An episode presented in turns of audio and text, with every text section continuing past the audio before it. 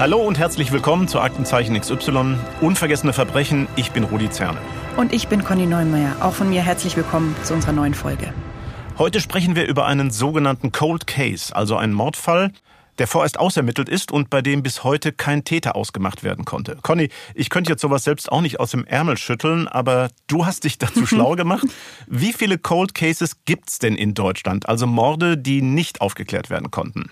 Willst du vielleicht erstmal einen Tipp abgeben, Rudi? Also wie viele Cold Cases könnten es denn sein? Also ich bekomme ja mit, dass sich immer wieder neue Sonderkommissionen bilden, die sich mit Cold Cases ganz speziell beschäftigen. Mhm. Es müssen schon mehrere hundert sein. Ich sag mal 500. Ja, es sind leider deutlich mehr. Also es sind tatsächlich, soll es aktuell mindestens 3000 ungeklärte Tötungsdelikte in Deutschland geben, mhm. gezählt seit ungefähr 1945. Ja, eine große Zahl, die auch nachdenklich macht, weil jeder Fall davon ein Schicksal ist, das Angehörige oder Hinterbliebene meist ja, bis an ihr Lebensende beschäftigt. Es geht um Verbrechen, die nicht aufgeklärt werden konnten, weil alle Spuren ins Leere führen. Trotzdem rollt die Kripo auch diese Fälle immer wieder neu auf, zum Beispiel wenn es neue Hinweise aus der Bevölkerung gibt oder wenn neue Ermittlungstechniken entwickelt wurden, zum Beispiel in der DNA-Analyse. Manchmal kommt es so auch Jahrzehnte nach der Tat noch zu einer Wendung. Und manchmal kann die Polizei ein Verbrechen dann sogar noch aufklären. Und auch in unserem heutigen Fall hat man die Ermittlungsakten immer wieder hervorgeholt.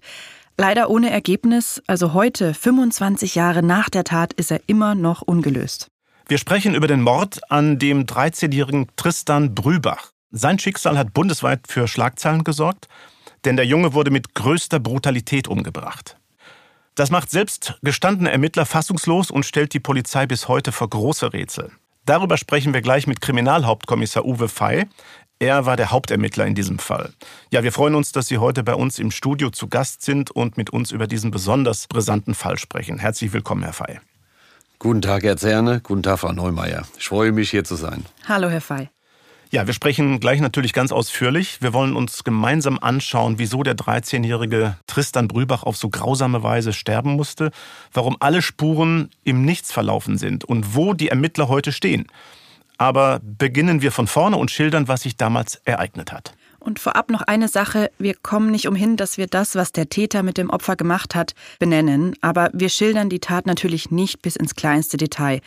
Trotzdem könnte der eine oder andere das als verstörend empfinden, weil es sich um die Verstümmelung einer Leiche handelt. Das nur, damit ihr euch entscheiden könnt, ob ihr weiterhören wollt. Jetzt beginnen wir also damit, was sich damals ereignet hat.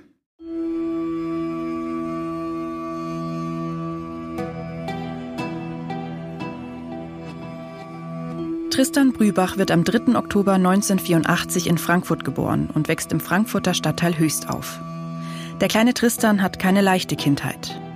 Seine Mutter leidet unter schweren Depressionen. Im Jahr 1995 nimmt sie sich das Leben. Tristan ist zu diesem Zeitpunkt gerade einmal elf Jahre alt. Von da an lebt er mit seinem Vater allein, doch der ertränkt seine Probleme in Alkohol und arbeitet viel. Tristan ist also oft allein. Er muss schnell selbstständig werden. All das hinterlässt Spuren bei dem Jungen. Er gilt als verschlossen, hat wenig Freunde. In der Schule kommt er kaum mit und entwickelt Lerndefizite. Tristan ist also ein Kind, das viele Probleme selbst lösen muss und wenig erwachsene Vertrauenspersonen hat. Doch es gibt eine Frau, die an ihn glaubt und die seine Potenziale erkennt. Maria Haas. Sie ist zu der Zeit Sozialbetreuerin und Lebensberaterin und begleitet Tristan in seinem Alltag. Sie steht dem Jungen zur Seite, hilft ihm unter anderem bei seinen Schulproblemen. Im Gespräch mit unserer Redaktion erinnert sich Maria Haas an Tristan. Sie ist inzwischen im Ruhestand und möchte nicht persönlich in diesem Podcast zu Wort kommen. Deshalb haben wir das Interview in Absprache mit ihr nachgesprochen.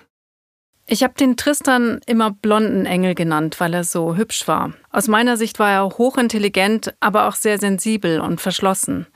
Er hatte Probleme in Deutsch und die anderen Fächer, ja, da hatte er nicht ganz so große Probleme, die fielen ihm etwas leichter. Er hat eigentlich schnell begriffen, muss man sagen.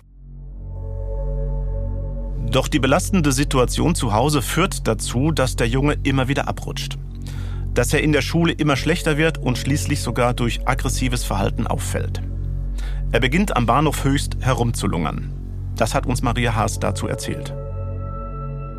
Sein Vater war Alkoholiker der konnte sich kaum um ihn kümmern. Die Mutter war eine liebe Person, aber durch ihre Depressionen war sie auch sehr mit sich selbst beschäftigt. Es wirkte, als seien eigentlich beide Eltern mit der Erziehung überfordert gewesen. Und als die Mutter sich dann das Leben genommen hat, das hat der Tristan nicht verkraftet. Tristan gerät an die falschen Freunde. Und auch der Kontakt zu Maria Haas bricht ab, nachdem Tristan die Schule wechselt. Sie sieht ihn zwar immer mal wieder am Bahnhof Höchst, doch er schaut sie nicht mal mehr an und tut so, als würde er sie nicht sehen. Tristan hat sich eher ältere Freunde gesucht, an denen er sich orientieren konnte. Und die haben ihm wohl auch Halt gegeben. Diese Freunde hatten schon einige Vorstrafen. Tristan hatte sie als Vorbilder gesehen, obwohl sie ihm nicht gut taten. Er trieb sich auch mit Drogenabhängigen herum und äh, ich vermute, dass er selbst auch was konsumiert hat. Am 26. März 1998 geht Tristan nach dem Mittagessen vorzeitig aus der Schule. Er sagt seiner Lehrerin, dass er Rückenschmerzen habe, weil er vom Baum gefallen sei. Aktenzeichen XY hat die Szene später nachgestellt. Wir hören mal rein. Tristan? Was ist denn? Ich habe schlimme Rückenschmerzen. Kann ich gehen? Was hast du denn schon wieder angestellt? Nichts. Ähm, ich bin beim Spielen vom Baum gefallen. Und das sagst du jetzt erst? Ich möchte zum Arzt. Okay. Denk dran, dass du die Hausaufgaben machst. Morgen sammle ich die Hälfte ein. Ja. Tschüss. Tschüss. Doch beim Arzt kommt Tristan nie an. Wollte er dort nicht hin? Oder hat er die Verletzung gar nur vorgeschoben, um zu schwänzen? Von der Schule geht er zunächst zur Bushaltestelle. Eine Mitschülerin aus einer anderen Klasse sieht, wie er gegen 14 Uhr in einen Bus in Richtung Bahnhof Höchst steigt. Am Bahnhof angekommen, läuft er in Richtung Bruno-Asch-Anlage, einem kleinen Park in der Nähe des Bahnhofs. Gegen 15.20 Uhr wird er dort zuletzt von einer Spaziergängerin gesehen, die mit ihrem Hund Gassi geht. Tristan sitzt auf einer Bank und raucht eine Zigarette. Als die Frau mit ihrem Hund an der Bank vorbeiläuft, kommen sie kurz ins Gespräch. Oh, darf ich den streicheln? Aber natürlich. Charlie beißt nicht. Der ist ganz brav. Hallo Charlie. So einen hätte ich auch gern. Was ist denn das für eine Rasse? Das ist eine Promenadenmischung. Den habe ich aus dem Tierheim gekriegt. Ja? Aber wir müssen weiter, Charlie. Also, mach's gut. Tschüss, mein Junge. Tschüss. Als die Frau geht, dreht sie sich noch einmal um und sieht, dass neben Tristan auf der Bank jetzt zwei Männer sitzen. Es ist das letzte Mal, dass Tristan lebend gesehen wird. Wenige Stunden später halten sich Kinder ganz in der Nähe des Liederbach-Tunnels in Frankfurt höchst auf. Eine schmale, dunkle Röhre, die etwa 100 Meter lang ist und unter den Bahnhofsgleisen hindurchführt. Der Liederbach fließt durch den Tunnel, neben dem Bach befindet sich ein schmaler Weg. Die Eingänge an beiden Seiten sind von Gestrüpp zugewuchert, was die Dunkelheit noch verstärkt. Der Tunnel wirkt unheimlich. Jüngere Kinder nutzen diese Unterführung sogar als Mutprobe und trotzdem auch als Abkürzung, um schneller zum Kinderhaus Höchst zu kommen. Das ist eine freizeitpädagogische Einrichtung für Kinder und Jugendliche. Die befindet sich auf der anderen Seite der Unterführung. An diesem Nachmittag im März 1998 machen die Kinder hier schließlich eine beängstigende Beobachtung. Sie glauben, einen leblosen Körper im Dunkel des Tunnels erkennen zu können und jemanden, der sich darüber beugt. Sie holen einen Erwachsenen zu Hilfe. Der entdeckt tatsächlich die geschändete und verstümmelte Leiche eines Jungen. Es ist der 13-jährige Tristan Brübach. Was damals im März 1998 im Liederbach-Tunnel passiert ist und in welchem Zustand Tristans Leiche gefunden wurde, darüber sprechen wir jetzt mit Kriminalhauptkommissar Uwe Fey. Herr Fey, Sie waren am Tattag und die erste Zeit danach nicht selbst am Tatort. Wann genau sind Sie denn zum Ermittlerteam dazugestoßen? Also das stimmt. Ich war zu diesem Zeitpunkt äh, auf der Polizeischule und absolvierte dort mein Studium zum Kommissar und kehrte etwa ein Dreivierteljahr später nach der Tat äh, zur Mordkommission zum K11 zurück und wurde dann im Jahr 2002 mit den Ermittlungen beauftragt. Ja, auch wenn Sie damals nicht selbst am Tatort waren, später haben Sie sich ja intensiv damit beschäftigt. Beschreiben Sie uns doch mal den Ort, an dem Tristans Leiche gefunden wurde. Der Ort ist ein relativ dunkler Tunnel, der mehr als 100 Meter lang ist. Tristans Leiche lag wohl etwa drei Viertel im Tunnel drin, so dass man also von außen die Leiche nicht gleich sehen konnte. Ich habe die Bilder gesehen, äh, als ich auf der Dienststelle war und diese Bilder da haben sich mir regelrecht die Nackenhaare aufgestellt. Solche Verletzungen habe ich auch bei einer Leiche noch nicht gesehen und schon gar nicht bei einem Jungen. Die Schulbücher von Tristan, die lagen äh, verstreut im Gebüsch. Einige schwammen auch in dem äh, Bächlein. Der Ransen von Tristan, also sein Rucksack, der fehlte. Und man wusste nicht, wo der Rucksack sich befand. Man ist also davon ausgegangen, dass der Täter den Rucksack mitgenommen haben muss. Tristans Leichnam war ja in einem ganz außergewöhnlich schrecklichen Zustand. Sie haben es gerade gesagt, ihn hat es die Nackenhaare aufgestellt. Was können Sie uns dazu erzählen? Nach dem Spurenbild zu urteilen, muss der Täter das Opfer im Bach regelrecht hat ausbluten lassen. Der Leichnam war teilweise entkleidet, wobei die Kleidung sich noch am Körper befand. Man konnte aber nackte Hautstellen sehen. Die Schuhe standen auf der Leiche und die Verstümmelung wie ich vorhin schon gesagt habe, war für mich einmalig. Sowas hatte ich auch noch nie wieder vorher oder nachher gesehen. Das gab es auch in Frankfurt seitdem nicht mehr wieder. Sie haben schon von Verstümmelung gesprochen. Wie wurde Tristan denn getötet und in welchem Zustand war sein Körper? Tristan wurde zunächst an diese Stelle gelockt durch den Täter. Als er dann unten war, vor dem Tunnel, hat er den Jungen niedergeschlagen. Er hat ihn auch gewürgt und später dann mit einem tiefen Halsschnitt getötet. Danach hat er den Jungen im Bach regelrecht ausbluten lassen, hat ihn dann in den Tunnel hineingezerrt und hat ihm im Tunnel wahrscheinlich Teile des Muskelfleisches und die Hoden entnommen. Das Tatmesser haben wir bis heute nicht finden können. Die Verletzungen, die Tristan zugefügt wurden, äh, ließen bei unseren Kollegen, bei meinen Kollegen und auch bei den Rechtsmedizinern den Gedanken aufkommen, dass der Täter im Umgang mit Messern geübt war. Ja, unvorstellbar. Es muss auch schrecklich gewesen sein für die Personen, die Tristan gefunden haben. Was genau haben die Kinder denn gesehen? Also die Tat konnten die Kinder nicht beobachten. Die ersten Kinder, die durch den Tunnel gehen wollten, haben ja nur eine Silhouette gesehen. Mhm. Und die Kinder, die dann später über die Leiche praktisch gestolpert sind, da gehe ich davon aus, dass die auch nicht unbedingt diese schlimmen Verletzungen gesehen haben. Mhm. Okay. Gegen 15.30 Uhr wollte die erste Kindergruppe durch diesen Tunnel gehen von der Gehbeschussstraße aus. Dann haben die, wie gesagt, diese Silhouette am anderen Ende des Tunnels gesehen, so ähnlich äh, wie wenn sich ein Mann über etwas drüber beugt, hatten Angst bekommen und sind dann eigentlich außen herumgelaufen, nicht durch den Tunnel. Äh, etwa eine halbe Stunde später gingen wieder zwei Jungs durch den Tunnel. Die haben erstmal nichts gesehen und erst als sie dann praktisch an der Leiche waren, haben sie dann äh, den Tristan da liegen sehen. Sie wussten nicht, wer es ist. Die sind dann in das Kinderhaus, was auch ihr Ziel war. Und dort haben sie dann die Betreuer von dem Kinderhaus auf diesen Fund aufmerksam gemacht. Die haben da erstmal belächelt, haben das Ganze so abgetan, als wenn das äh, ein Joke wäre.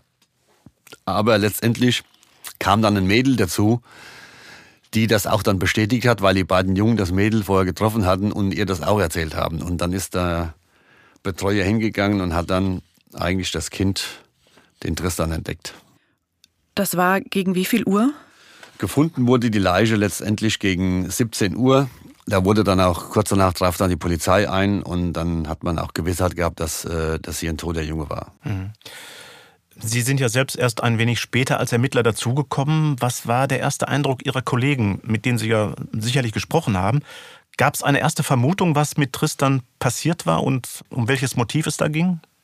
Also das Motiv lag meiner Meinung nach am Anfang komplett im Dunkeln. Man konnte sich also keinen Reim drauf machen, warum der Junge umgebracht wurde und mit welcher Motivation diese Verletzungen eigentlich äh, nachträglich getan wurden. Dass es Angriffe auf Geschlechtsteile bei äh, Opfern gab, kommt schon mal vor. Aber das ist in der Regel bei Frauen so.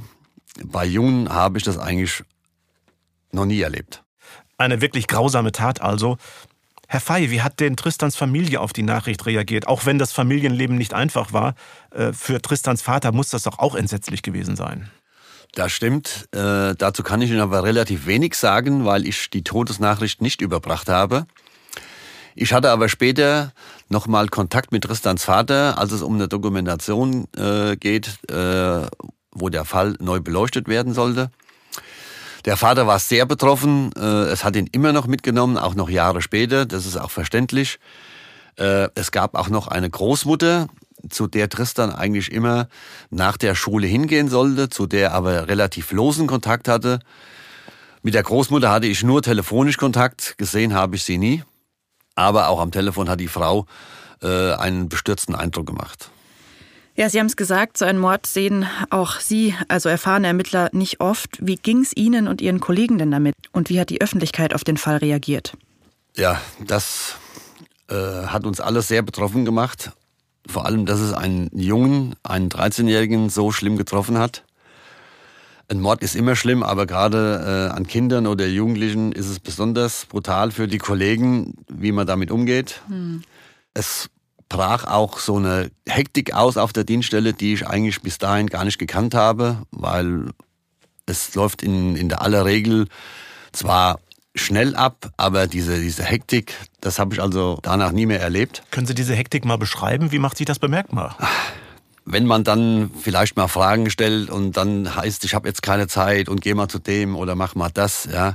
Man ist auch gereizt, ja. Die Kollegen, die waren auch wirklich äh, rund um die Uhr im Dienst, fast einen Monat, ja.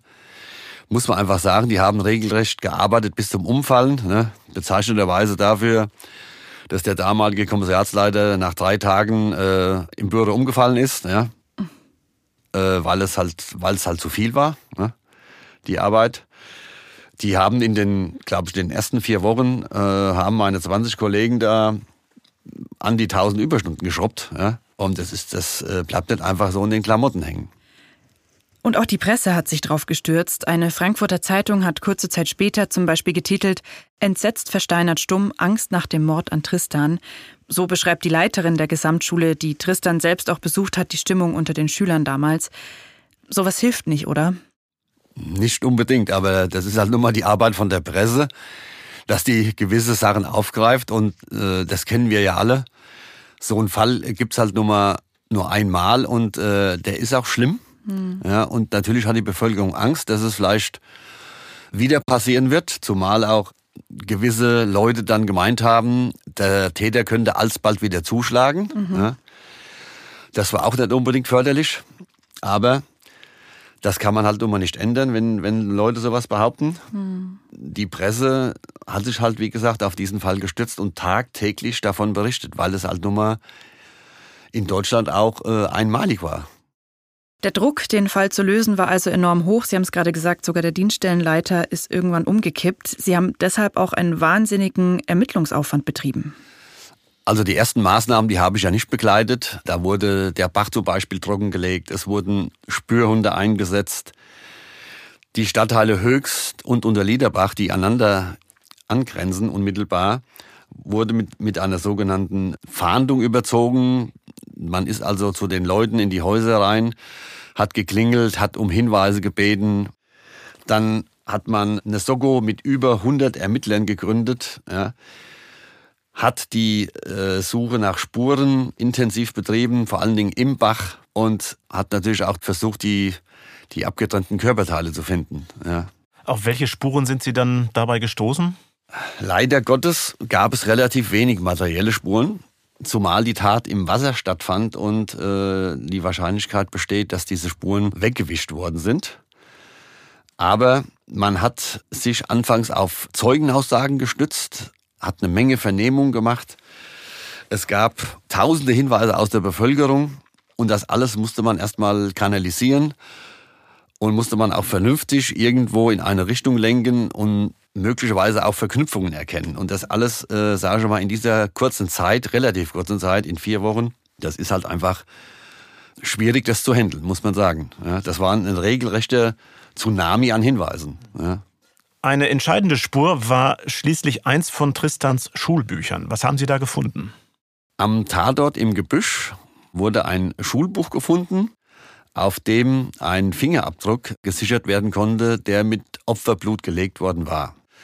Dieser Fingerabdruck ist heute noch eines der Kriterien, wo man Spurenvergleiche durchführt und dann äh, möglicherweise sagen kann, das ist der Täter oder das ist er nicht. Ja, und dieser Fingerabdruck ist dann die erste heiße Spur, der die Ermittler und Ermittlerinnen folgen. Der blutige Fingerabdruck wird auf einem Deutschbuch entdeckt, das am Tatort liegt. Die Ermittler gleichen ihn mit der Datenbank ab, doch finden keinen Treffer. Trotzdem bleibt dieser Fingerabdruck bis heute die wichtigste Spur. Die Ermittlerinnen und Ermittler befragen mehrere Zeugen, die den mutmaßlichen Täter beschreiben. Ein zwölfjähriges Mädchen hat am Tattag einen Mann gesehen, der aus einem Gebüsch in der Nähe des Liederbachtunnels gekrochen kam. Und auch die ehemalige Betreuerin von Tristan, Maria Haas, hat eine Beobachtung gemacht. Zwei Tage bevor Tristans Leiche gefunden wird, hat sie den Jungen noch von ihrem Fenster aus gesehen. In Begleitung eines erwachsenen Mannes. Ihre Beschreibung deckt sich mit den Beschreibungen des Mädchens. Der Tristan lief neben einem jungen, schlanken Mann mit blondem Pferdeschwanz. Tristan hat diesen Mann ziemlich vertrauensvoll angeschaut. Ist das Tristans Mörder? Hat der Junge seinen Mörder also vielleicht sogar gut gekannt? Der Tod seiner Mutter hatte Tristan ja völlig aus der Bahn geworfen. Auf seinen Vater konnte er nicht zählen. Hatte er von diesem Mann vielleicht den nötigen Halt bekommen, der ihm von zu Hause fehlte? Und wurde ihm das zum Verhängnis? Das könnte ich mir sehr gut vorstellen, so wie ich Tristan kannte. Er war so viel auf sich selbst gestellt. Ich denke, er hat Nähe gesucht. Ich bin überzeugt davon, wäre er in eine andere Familie oder in ein anderes Umfeld gekommen, hätte er sich viel besser entwickeln können und die Geschichte wäre nicht so ausgegangen. Ein Mann, der auf die Beschreibung von Maria Haas und dem zwölfjährigen Mädchen passt, taucht in einer Anwaltskanzlei auf. Er sagt, er komme gerade aus dem Gefängnis und habe nun schon wieder Mist gebaut. Eine Mitarbeiterin der Kanzlei schickt ihn zu einem Fachanwalt für Strafrecht. Dort erscheint er aber nie. Einen Monat später gibt es die nächste heiße Spur. Die örtliche Polizei Frankfurt Höchst erhält einen Anruf. Ein Mann sagt, er stehe am Bahnhof Höchst und er sei derjenige, der Tristan umgebracht habe. Der Beamte fragt den Mann, wie er aussieht. 1,80 groß, schwarze, lange Haare. Am Ende sagt der Mann noch, nehmen Sie mich fest. Dann legt er auf. War das tatsächlich der Mörder, der sich da gemeldet hat? Die Polizei eilt zum Bahnhof Höchst. Doch als sie dort ankommt, von dem Anrufer keine Spur. Bis heute konnte nicht ermittelt werden, wer das war. Der Fingerabdruck, die Zeugenaussagen und zweimal war jemand kurz davor, sich zu stellen. Alle Spuren verlaufen im Sand, doch die Polizei gibt nicht auf. Im Gegenteil. Ein Jahr nach der Tat gibt es gleich mehrere neue Ermittlungsansätze. Zuerst wird in einem Waldstück etwa 25 Kilometer vom Tatort entfernt Tristans Schulrucksack gefunden. Ein olivgrüner Rucksack. Wie kommt er dahin? Hat ihn der Täter dort selbst entsorgt? Im Rucksack finden die Ermittler eine tschechische Deutschlandkarte. Kommt der Täter aus Tschechien, ist er deshalb so schwer zu finden. Kurz danach, im Herbst 99, versucht jemand sich Zugang zu Tristans Sarg zu verschaffen. Die Person hat den Sarg freigegraben. Sie hat die Erde sorgfältig neben das Grab auf einer Plastikplane aufgeschichtet. Doch dieser jemand kam irgendwann nicht weiter, hat vielleicht den Sarg nicht aufbekommen oder wurde vielleicht sogar gestört. Jedenfalls blieb der Sarg verschlossen. Warum, wissen wir nicht. Über diese neuen Spuren und den enormen Ermittlungsaufwand wollen wir nochmal mit Kriminalhauptkommissar Uwe Fey sprechen. Herr Fey, Sie haben den Rucksack von Tristan circa ein Jahr nach seinem Tod gefunden. Hat Ihnen dieser Fund neue Erkenntnisse gebracht? Eigentlich nicht. Der Rucksack wurde am 25. März 1999 in Niedernhausen in einem Waldstück gefunden. Schon damals sind wir davon ausgegangen, dass der Täter den Rucksack mitgenommen hat. Aber aufgrund der langen Zeit, wo der Rucksack außer Kontrolle war, ist äh, auch die Möglichkeit da, dass möglicherweise noch ein anderer Mann oder andere Person diesen Rucksack irgendwann in Besitz hatte und ihn dort abgelegt hat. Leider hat sich auf diese Fahndung und auf diese Fragen niemand gemeldet, der möglicherweise den Rucksack hatte. Zum Weiteren gehen wir auch davon aus, dass der Täter diesen Rucksack benutzt hat, um das Muskelfleisch und die Hoden, die er von Tristan abgetrennt hat, in den Rucksack äh, gesteckt und dann diese Teile damit abtransportiert hat. In diesem Rucksack wurde noch ein weiterer Hinweis entdeckt, die Deutschlandkarte in tschechischer Sprache. Deshalb lag auch die Vermutung nahe, dass der Täter möglicherweise aus Tschechien stammt oder Osteuropa. Zu diesem Zeitpunkt gab es in der Nähe von Niedernhausen ein großes Lager von Bauarbeitern, die aus Osteuropa stammten und die dort an der großen ICE-Baustelle Frankfurt-Köln gearbeitet haben. Das waren mehrere hundert Leute und wir haben dann aufgrund des Verdachtes der Tschechienkarte diese Personen versucht zu überprüfen, soweit wir deren Identität klären konnten. Später haben wir dann auch Kontakt zur tschechischen Polizei aufgenommen und haben dort äh, Nachfrage gehalten, ob es dort irgendwo in Tschechien einen ähnlich gelagerten Fall gab, beziehungsweise ob dort irgendwelche Personen bekannt sind, die für so eine Tat in Frage kommen. Das wurde aber alles negativ beantwortet. Und in diesem Zusammenhang haben Sie sich zu sogenannten verdachtsunabhängigen Reihentests entschieden. Erklären Sie doch mal, ähm, was genau ist das und wie laufen diese Tests ab? Also dieser Test wurde lange, lange im Vorfeld diskutiert, inwieweit man diesen Test durchführen soll. Das ist folgendermaßen. Man hat äh, mit Analytikern vom Landeskriminalamt und die SOGO sich zusammengesetzt und haben überlegt, wie sie dem Täter habhaft werden können. Die Analytiker vom Landeskriminalamt waren der Meinung, dass der Täter möglicherweise in einem Umkreis von einem Kilometer um den Tatort irgendwann mal gelebt oder gewohnt hat oder noch wohnt oder noch lebt. Daher hat man überlegt, wie kommt man an diesen Mann ran? Und man hat dann also über das kommunale Gebietsrechenzentrum in Darmstadt eine Datenerhebung gemacht von allen männlichen Bewohnern zur Tatzeit in den westlichen Frankfurter Stadtteilen. Das waren insgesamt sechs Stadtteile. Angefangen hat man mit Höchst und Unterliederbach. Das waren etwa 4600 Männer in dem fraglichen Alter und hat diese Männer dann gebeten, auf freiwilliger Basis ihre Fingerabdrücke abzugeben. Man war sich auch bewusst, wenn sich jemand weigert, die Fingerabdrücke abzugeben, dann kann man ihn nicht dazu zwingen. Das wurde seitens der Staatsanwaltschaft auch ganz deutlich so kommuniziert. Im Mai, Juni hat man mit dieser Maßnahme begonnen. Ich glaube, das war im Jahr 2002. Man hat sogenannte stationäre Maßnahmen eingerichtet in beiden Stadtteilen. Und an diesen Maßnahmen hat etwa die Hälfte der Bürger aus Höchst und Unterliederbach teilgenommen. Sodass also etwa die Hälfte der Männer dann offen waren, ihre Fingerabdrücke nicht abgegeben hatten, aus welchen Gründen auch immer. Das waren dann etwa 2300 Männer. Und ich hatte dann die, in Anführungszeichen, ehrenvolle Aufgabe, diese Männer aufzusuchen und zu bitten, ihre Fingerabdrücke für Vergleichszwecke zur Verfügung zu stellen. Das war sehr mühselig. Ich hatte ein Team mit zwei weiteren Frauen und ich. Und wir sollten also diese 2300 Männer abklappern, auf Deutsch gesagt, und sollten sie bitten, ihre Fingerabdrücke abzugeben. Wir wurden aber dann auch punktuell unterstützt, immer wieder mal so für acht Wochen durch hinzugezogene Kräfte, wenn wir eine gezielte Aktion dann hatten, dann ging es auch mal ein bisschen schneller voran. Aber ansonsten hat diese ganze Maßnahme etwa bis 2003 im Sommer gedauert. Und übrig geblieben sind aus diesen beiden Stadtteilen insgesamt 54 Personen, die sich weigern, ihre Fingerabdrücke abzugeben. Aus welchen Gründen auch immer. Ja. Und man kann sie nicht dazu zwingen. Wir haben natürlich diese 54 Personen dann intensiv überprüft. Alles, was möglich war aber nirgendwo auch nur annähernd einen Verdacht gefunden, dass die was mit der Tat zu tun haben könnten. Das heißt, diese aufwendige Aktion hat am Ende nichts gebracht? Genau. Hm. Wie hat sich das denn angefühlt, nach all dem Aufwand immer noch keinen konkreten Tatverdächtigen zu haben? Ja, das ist halt äh, nicht unbedingt befriedigend. Man muss wirklich schon dann sagen, okay, dann war es halt wieder mal eine Maßnahme, die ins Leere gelaufen ist, aber man muss trotzdem weitermachen. Wenn man aufgibt, hat man schon verloren. Sie hatten damals die operative Fallanalyse Bayern zu dem Fall dazu geholt, um ein sogenanntes Täterprofil zu erstellen. Das ist jetzt nicht in jedem Mordfall so. Was haben Sie sich davon erhofft?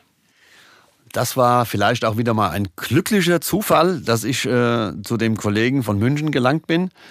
Ich hatte einen Anruf von der Kollegin aus dem LKA, von, die war bei der operativen Fallanalyse und diese Kollegin war bei mir Jahre zuvor in der Ausbildung und hat auch bei Tristan mitgearbeitet und hat mitbekommen, wie intensiv ich an dem Fall ermittelt habe.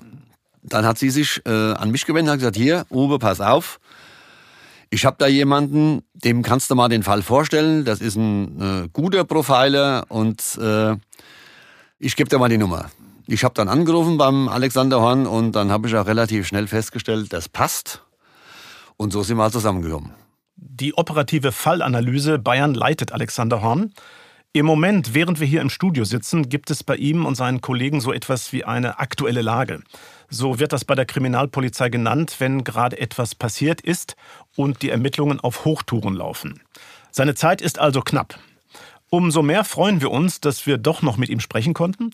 Conny, du hast mit Herrn Horn gesprochen und dir ganz genau erklären lassen, was er damals im Fall Tristan alles untersucht und festgestellt hat. Ja, und in das Gespräch hören wir jetzt mal rein. Herr Horn, wie sah denn die operative Fallanalyse im Fall Tristan aus? Also welchen Blickwinkel hatten Sie auf den Fall?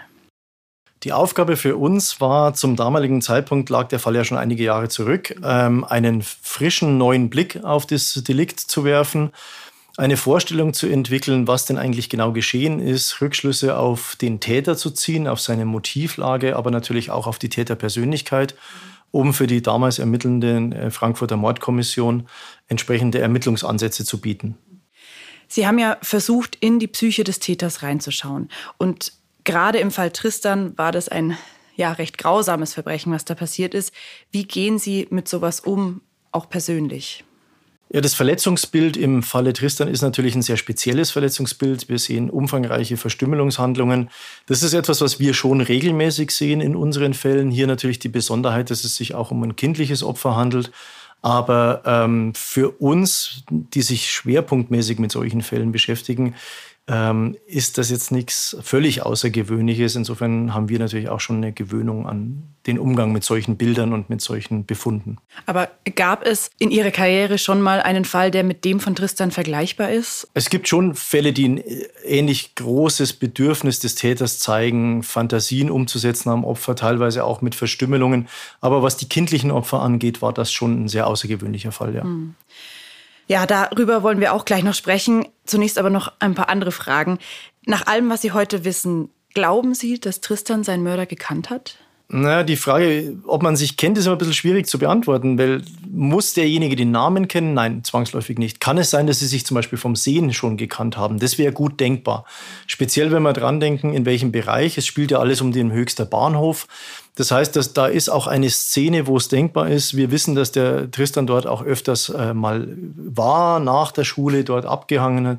Insofern wäre auch gut denkbar, dass es da schon zu Vorkontakten äh, gekommen sein könnte. Es muss aber nicht zwangsläufig sein. Es kann auch sein, dass die sich an diesem Tag sehen und es dann zu einem Kontakt kommt. Das ist immer ein bisschen schwierig, wenn Sie jemanden haben, der vielleicht gezielt auf der Suche nach dem Opfer ist, dann entwickeln diese Täter natürlich auch Mechanismen, wie sie vielleicht schnell ein Opfer ansprechen können und wohin bringen. Aber eine zumindest Kennbekanntschaft im Sinne vom Sehen her wäre für uns schon gut vorstellbar. Wenn das so sein sollte, dass die beiden sich gekannt haben, haben Sie eine Theorie dazu, woher sie sich kannten? Also für uns die naheliegendste äh, Konstellation wäre tatsächlich rund um den Bahnhof in Höchst gewesen dass das ein Anbahnungsbezirk vielleicht war, auch vom Täter zu sagen, ich schaue, ob ich dort geeignete Opfer finde, die ich unter Manipulation, Ansprache zum Beispiel runter in den Tunnel äh, locken kann. Hm, das wäre für uns schon gut vorstellbar. Also der Bahnhofsbereich sozusagen die Schnittstelle von diesen zwei Punkten waren, zum sagen, auf der einen Seite die Aktivitäten des Opfers, auch regelmäßig dort zu sein und auf der anderen Seite vielleicht die Aktivität des Täters, um dort auch ein Opfer zu suchen. Das spricht ja dann schon dafür, dass das ein gezielt geplantes, vorbereitetes Verbrechen war. Also es handelt sich beim vorliegenden Fall nicht um eine Spontantat. Das können wir schon ausschließen. Das ist etwas, was jemand mit einer Vorstellung von dieser Tat im Kopf umsetzt. Er äh, zieht los. Ähm, die Tatörtlichkeit ist nicht zufällig ausgewählt. Wir glauben, dass dieser Tunnel eine Rolle spielte dabei. Warum? Weil es eine aus Tätersicht geeignete Örtlichkeit war, um bestimmte Dinge zu machen, die er gemacht hat. Und auf der anderen Seite eben die Nähe auch zum Bahnhof und zur Verfügbarkeit von Opfern und das Opfer abzugreifen und entsprechend an diese Örtlichkeit zu bringen. Insofern, äh, außerdem wissen wir, es waren Tatmittel dabei, das heißt, er führt auch ein Tatmesser mit. Auch das ist natürlich etwas, was auf eine vorbereitete, plan geplante Tat hindeutet. Das heißt, nicht nur das Verbrechen an sich war geplant, sondern der Täter hat auch ganz gezielt Tristan ausgewählt? So weit würde ich nicht gehen. Gerade bei planenden Tätern ist es so, dass so eine Kategorie von Opfer ähm, im Hinterkopf ist. Also beispielsweise, ich will jetzt ein kindliches Opfer haben. Aber ähm, es muss nicht immer die gezielte Opferauswahl sein, zu sagen, es muss dieses Kind jetzt sein, sondern viel häufiger ist es dann tatsächlich eine Frage von Verfügbarkeit. Allerdings muss man eben sagen, wenn man äh, Tristan kannte und wenn man Tristan ein bisschen beobachtet hätte, hätte man festgestellt, dass er eben regelmäßig auch am Bahnhofsbereich in Höchst ist und insofern auch für ihn äh, abgreifbar und für eine Kommunikation erreichbar. Was glauben Sie, wie lange braucht ein Täter für so eine Planung? Also wie lange wird da beobachtet, geschaut, ein Ort ausgekundschaftet? Das ist sehr unterschiedlich. Das ist wirklich sehr individuell. Das, was wir nur bei solchen Taten, und hier reden wir ja schon von Delikten, die eine größere Umsetzung von Täterfantasien beinhalten, dass das schon Prozesse sind, wo jemand ja nicht einfach loszieht, um solche Tat zu begehen. Im Kopf häufig im Vorfeld sind es Vorfantasieren, das heißt, ich äh, setze mich mit dem Gedanken einer solchen Tatbegehung auseinander. Ich ähm, beginne dann mal zu fantasieren, was will ich eigentlich mit diesem Opfer machen. Und erst dann kommen die weiteren Entscheidungen. Also das ist nicht so, dass jemand äh, von heute auf morgen sich sowas entscheidet. Das ist ein Prozess, in dem jemand drin ist. Und dieser Prozess kann teilweise Monate dauern, der kann teilweise Jahre dauern, bis dann irgendwann der Punkt erreicht ist, wo der Schritt vom Fantasieren zum Ausagieren tatsächlich genommen wird. Hm. Sie haben gerade gesagt, der Täter hat sich ganz gezielt den Bahnhof und auch diesen Tunnel ausgesucht, weil er dort Dinge machen konnte, die er dann eben getan hat. Wie ist die Tat denn nach Ihren Erkenntnissen abgelaufen? Also es ist ja ein sehr öffentlicher Ort. Hatte er denn keine Angst, dort erwischt zu werden? Also die Örtlichkeit des Tunnels bietet die Möglichkeit, in relativ großer Nähe zum vermeintlichen Abgreifort im Bereich des Bahnhofes ein gewisses Maß an Sichtschutz und Abgeschiedenheit zu haben, um diese umfangreiche Verstümmelungshandlungen zu setzen. Natürlich ist es nicht ein sehr gut geeigneter Ort, denn wie wir ja wissen, es hat sich ja auch so ergeben, wurde der Täter vermutlich von Kindern gestört, die eigentlich in diesen Tunnel gehen wollten und dann vorne so eine Figur gesehen haben und dann davon abgelassen haben beispielsweise. Also natürlich ist da eine Gefahr, dass man gestört wird. Die Alternative dazu wäre gewesen, das Kind mitzunehmen an eine andere Örtlichkeit, die unter Kontrolle steht, ein viel größerer Aufwand beispielsweise und auch ein höheres Risiko. Ähm, ich denke, der, der Tunnel hat für den Täter alles das, was er für die Tatbegehung brauchte, zur Verfügung gestellt. Und an dem hat er sich orientiert. Und insofern war das vermutlich dann die Entscheidung, ich kann äh, den Tristan da schnell runterbringen, kann dort vor Ort meine Handlungen setzen. Und es ist ja auch scharfe Gewalt gegen den Hals eingesetzt worden. Und das ja auch mit Blut einhergeht, was äh, mit dem Bach für den Täter auch hier in unmittelbarer Nähe war. Also die Rahmenbedingungen, glaube ich, an dieser Örtlichkeit waren für seine Vorstellung von der Tat gut. Und deswegen wurde auch dieser Tatort ausgewählt. Wenn Sie sagen, ähm, mit dem Bach und dem Blut, das heißt, Sie meinen, der ist davon ausgegangen, wenn da Spuren sind, dann werden die auch schnell weggeschwemmt. Ja, beziehungsweise auch, dass er jetzt vielleicht die Tatbegehung, das Wasser, wenn ich mich reinigen muss oder Vergleichbares, was vor Ort ist. Also insofern, ich glaube nicht, dass es ein Zufall war und ich glaube nicht, dass es eine spontane Idee war, zu sagen, ich gehe da runter in diesen Tunnel, sondern ich glaube schon, dass das bei der Vorüberlegung des Täters eine Rolle gespielt hat. Sie haben gerade schon angesprochen, die Verletzungen und die scharfe Gewalt, die dem Tristan angetan wurde. Der Täter hat ja die Hoden und auch das Muskelfleisch des Jungen mitgenommen. Warum hat er das getan? Naja, also wenn wir uns das, dieses Verhaltensmuster anschauen, dann stellen wir fest, es gibt ähm, destruktive Handlungen, das Aufschneiden, das Zerschneiden im äh, sexuell relevanten Körperzonen. Sie haben es ja gesagt, auch die Hoden sind mitgenommen worden. Das heißt also schon, dass wir davon ausgehen, dass es hier einen sexualisierten Charakter dieser Handlungen gibt und darüber hinaus das außergewöhnliche Verhalten der Schnittsetzungen und auch das Mitnehmen des Muskelfleisches, was natürlich auch eine gewisse Umsetzung von Fantasien, die bis hin zu kannibalistischen Ideen gehen können. Das wäre natürlich etwas, was, wenn man sich das Verletzungsbild äh, anschaut und was er mitgenommen hat, für uns relativ naheliegend wäre. Das wollte ich Sie gerade fragen. Manche Medien haben danach ja getitelt, Kannibalismus. Ist das eine Form des Kannibalismus? Naja, also wir haben natürlich eine Befundlage zu sagen, es wird Muskelfleisch mitgenommen in einer gewissen Menge.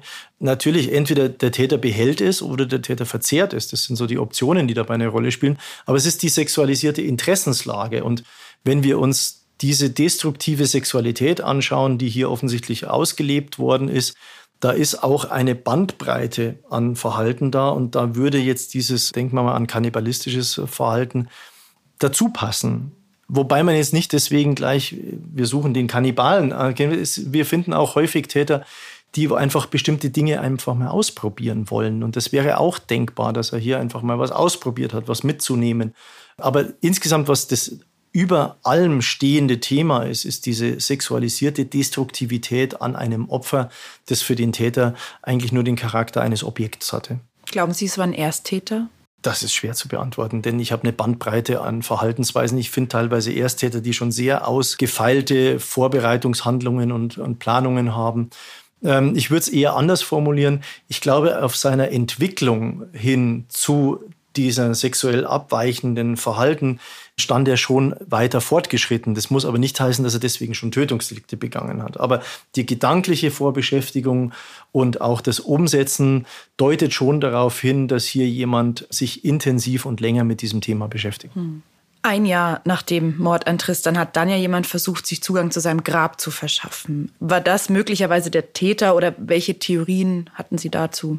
Ja, wenn man sich die Verhaltensweisen vor Ort anschaut, dann kommt man schon zu dem Eindruck, dass es ein, es ging ja hier nicht schließlich nur um eine Grabschändung, zu sagen, da wird ein Grabstein umgeworfen oder Vergleichbares, sondern es waren ja hier schon massivere Maßnahmen, die gesetzt worden sind, was für uns den Eindruck erweckte, dass jemand eigentlich nochmal wirklich an das Grab ran wollte, auch an den Sarg ran wollte wahrscheinlich es zu einer Störung kam und deswegen nicht umgesetzt worden ist in der Art und Weise. Aber das könnte natürlich schon auch täterseitig gewesen sein, zu sagen, ich setze das fort, was ich dort angesetzt habe, sei es nochmal an das Opfer ranzugehen, sei es vielleicht nochmal ähm, Gegenstände mitzunehmen. Da ist eine Bandbreite da. Aber diese Bedürfnislage, die war schon relativ ausgeprägt, haben wir den Eindruck. Es gab dann ja gleich zwei Situationen, in denen sich jemand möglicherweise stellen wollte. Die erste Situation war in der Anwaltskanzlei. Da ist ein Mann aufgetaucht, gleich eine Woche nach der Tat mit den Worten, er habe schon wieder Mist gebaut. Und auf den Mann passte ja auch das Phantombild. Und in der zweiten Situation ruft dann ein Mann bei der Polizei an und sagt, er sei Tristans Mörder. Wie wahrscheinlich ist es, dass das der Mörder war und dass es sich dabei um ein und dieselbe Person gehandelt hat?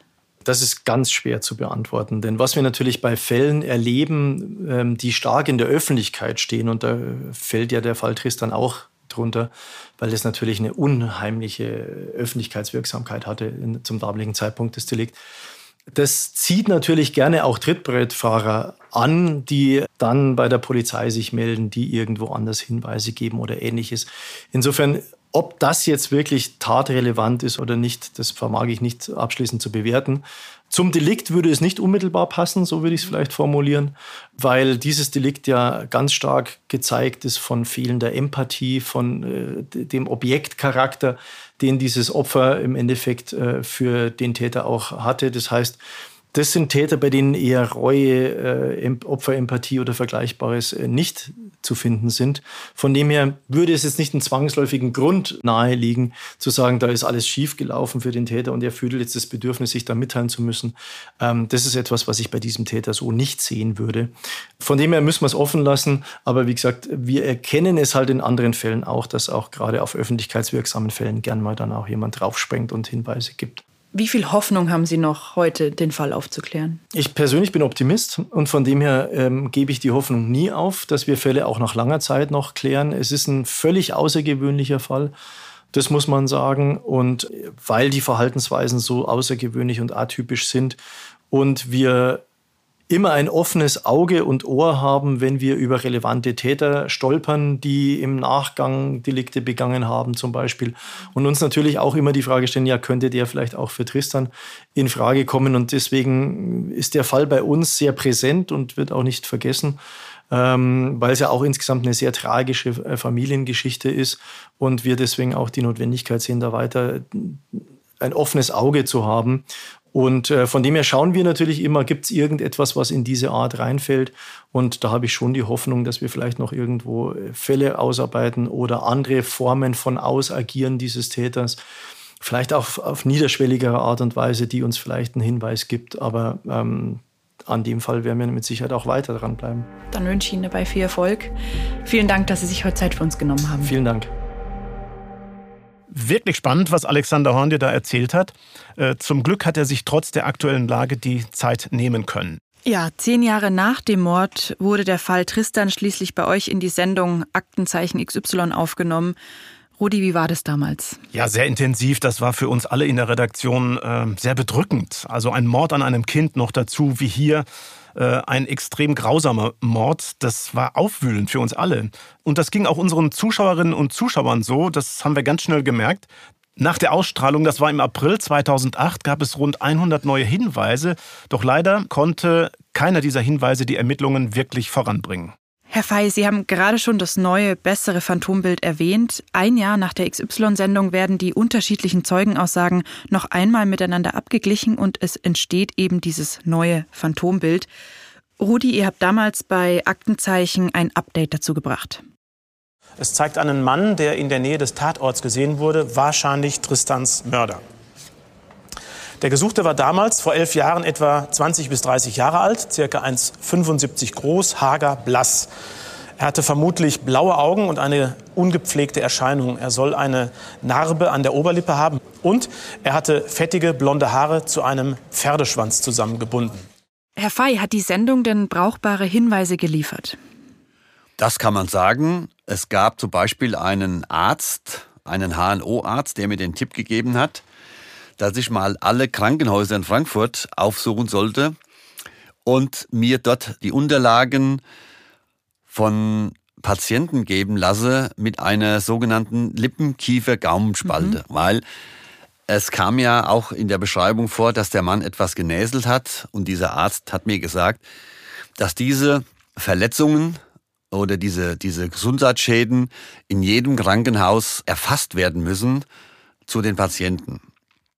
Ich wollte dann auch in die Krankenhäuser gehen, äh, habe mit meinem Staatsanwalt gesprochen und er wollte einen entsprechenden Antrag bei Gericht stellen in Frankfurt und dieser Antrag wurde leider abgelehnt äh, mit dem Hinweis des Datenschutzes und der Persönlichkeitsrechte der einzelnen Patienten. Somit war also eine Prüfung von Männern mit LKG-Spalte nicht möglich. Also das lief dann praktisch ins Leere. Gab dann aber noch einen Hinweis und äh, es hat sich nämlich jemand aus der JVA Höchst bei Ihnen gemeldet, also aus dem Gefängnis. Darüber war ich sehr erfreut und solche Hinweise, die nehme ich auch sehr, sehr ernst, gerade wenn sie aus der JVA kommen. Leider Gottes konnten sich die beiden Männer, die mir den Hinweis gegeben haben, nicht an den Namen erinnern. Die wussten also beide nur, dass er irgendwo in der Werkstatt gearbeitet hat und dann in welchem Zeitraum. Jetzt ist es aber so, dass Gefangene die weiter verschubt werden, wird die Akte mit verschubt. Das bedeutet, wenn der Gefangene oder der Häftling entlassen wird, dann bleibt die Akte dort in dem Gefängnis, wo er entlassen wurde. Ein sogenannter Durchgangshäftling, der jetzt in Höchst war, aber weiter verschubt wurde, gab es keine Akte. Ich habe mir dennoch die Mühe gemacht und habe 2000 Akten aus der JVA Höchst geholt und habe die händisch durchgeguckt. 2000? 2000. Und habe die durchschauen lassen, ich auch, ob da irgendwo einer ist, der diesem Phantombild ähnlich sieht. Mit der Beschreibung. Das war leider Gottes auch wieder kein Treffer. Anschließend habe ich alle JVAs, also alle Justizvollzugsanstalten und auch alle Einrichtungen der Maßregeln und Sicherung in Deutschland angeschrieben mit der Bitte, den Häftlingen das Phantombild zu zeigen, ob eventuell einer der Häftlinge einen Hinweis auf die Identität des Mannes geben kann.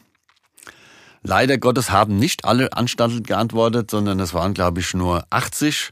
Aber auch diese 80 Antworten verliefen ins Leere. Das Phantombild liefert also nicht die gewünschten Ergebnisse. Es kommen keine Hinweise, die wirklich brauchbar sind und die Ermittlungen geraten wieder einmal in Stocken bis schließlich im Jahr 2016 eine neue Spur auftaucht, die zu Manfred S. führt, der wenige Jahre zuvor gestorben ist.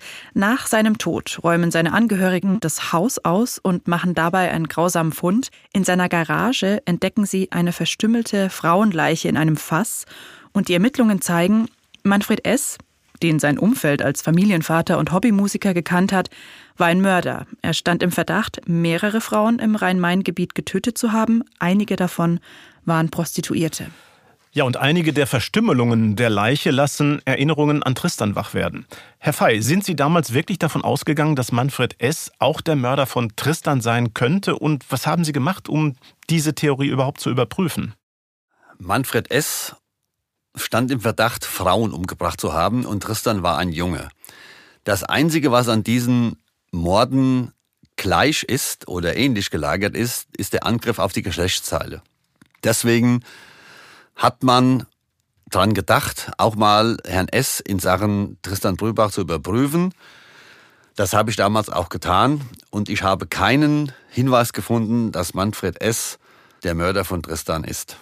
Kurz danach rückt jemand anderes in den Fokus, der als Täter möglicherweise in Betracht kommen könnte. Die Staatsanwaltschaft prüft Verbindungen zwischen Tristans Fall und dem Fall Madeleine McCann. Die meisten kennen ihn wahrscheinlich als Fall Maddie. Das Mädchen aus Großbritannien verschwand im Alter von drei Jahren während eines Portugal-Urlaubs mit der Familie. Von dem Kind fehlt bis heute jede Spur.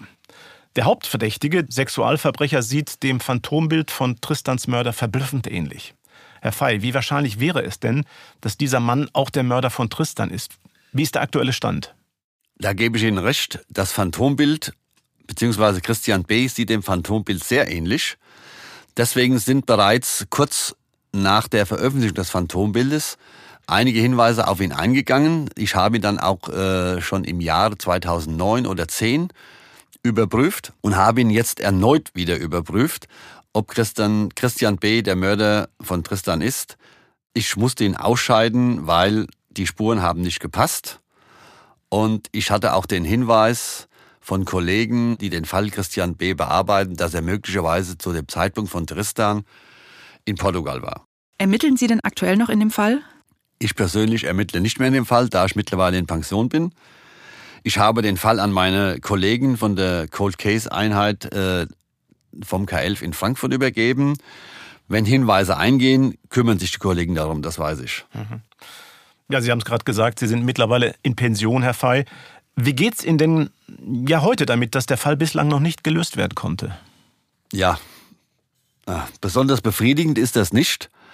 Ich hätte den Fall gern gelöst, aber manchmal reicht es einfach nicht und man ermittelt und ermittelt und man kommt einfach nicht weiter. Ich habe das oft an den Vorträgen an der Polizeischule gesagt.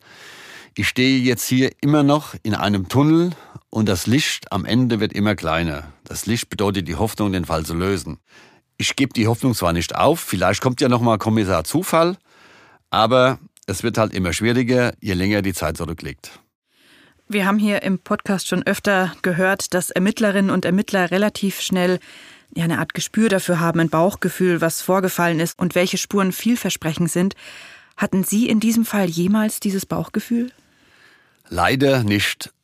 In vielen meiner Fälle, die äh, zu Beginn ungeklärt waren und man ich dann ermittelt habe, habe ich irgendwann früher oder später so ein Gefühl bekommen, hm, in die Richtung musst du laufen oder der und der könnte es gewesen sein.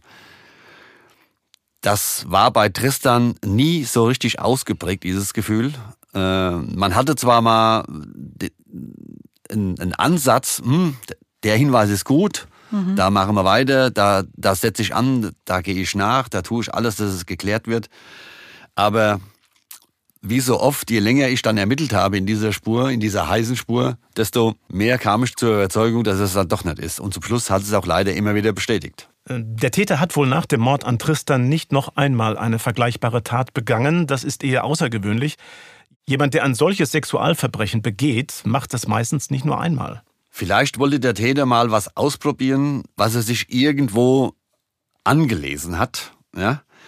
oder es in seiner Fantasie äh, immer wieder mal sich vorgestellt hat, wie das ist, wenn ich das machen würde. Und dann hat er halt diese Tat verübt. Wenn Sie sagen angelesen, dann aber wirklich auf ganz, ganz dunklen Seiten, oder? Das gibt solche Seiten im Internet. Ich habe selbst solche Seiten zu lesen bekommen. Ich konnte es kaum glauben. Und es gibt wirklich solche Fantasien, die im Internet kursieren auf diesen sogenannten Darknet-Seiten. Falls der Mörder auch in Zukunft nicht gefasst werden kann, für wie wahrscheinlich halten Sie es, dass er selbst nach so vielen Jahren reinen Tisch machen könnte, sein Gewissen erleichtern könnte und sich im Prinzip stellt bei der Polizei? Das kann ich mir nach so langer Zeit eigentlich nicht mehr vorstellen, weil dann hätte er es schon längst getan. Vielleicht, wenn er auf dem Sterbebett liegt, in seinen letzten Zügen, dass er dann nochmal was erzählt. Aber das, das glaube ich nicht. Vielleicht ist er auch schon verstorben, der Täter, und lebt gar nicht mehr. Das ist auch nicht auszuschließen nach so langer Zeit. Ja. Herr Fey, haben Sie denn trotzdem Hoffnung, dass der Fall Tristan irgendwann doch noch aufgeklärt werden kann? Die Hoffnung soll man nie aufgeben. Aber ich habe es ja schon angedeutet, je länger die Tat zurückliegt, desto schwieriger wird es. Vielleicht kommt ja noch mal irgendeine Kriminaltechnik äh, hm. daher oder entwickelt sich weiter, dass man äh, die Spuren nochmals bearbeiten kann und dann vielleicht doch noch mal was findet, um möglicherweise den Täter ausfindig zu machen. Aber wie gesagt, die Hoffnung stirbt zuletzt.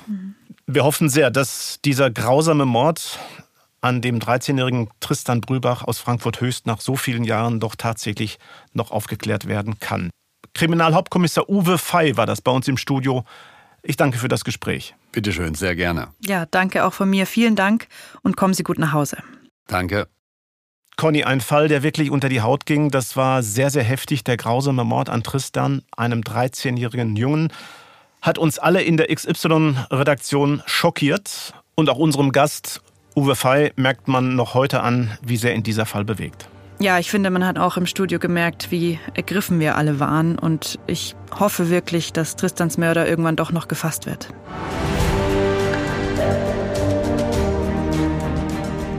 Ja, wir sind am Ende unserer heutigen Folge angekommen. Damit verabschieden wir uns.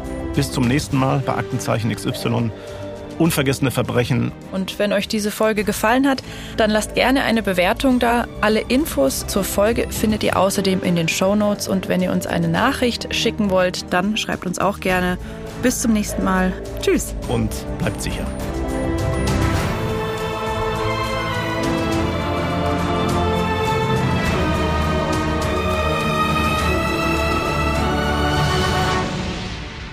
Aktenzeichen XY Unvergessene Verbrechen ist eine Produktion der Securitel in Kooperation mit Ikone Media im Auftrag des ZDF.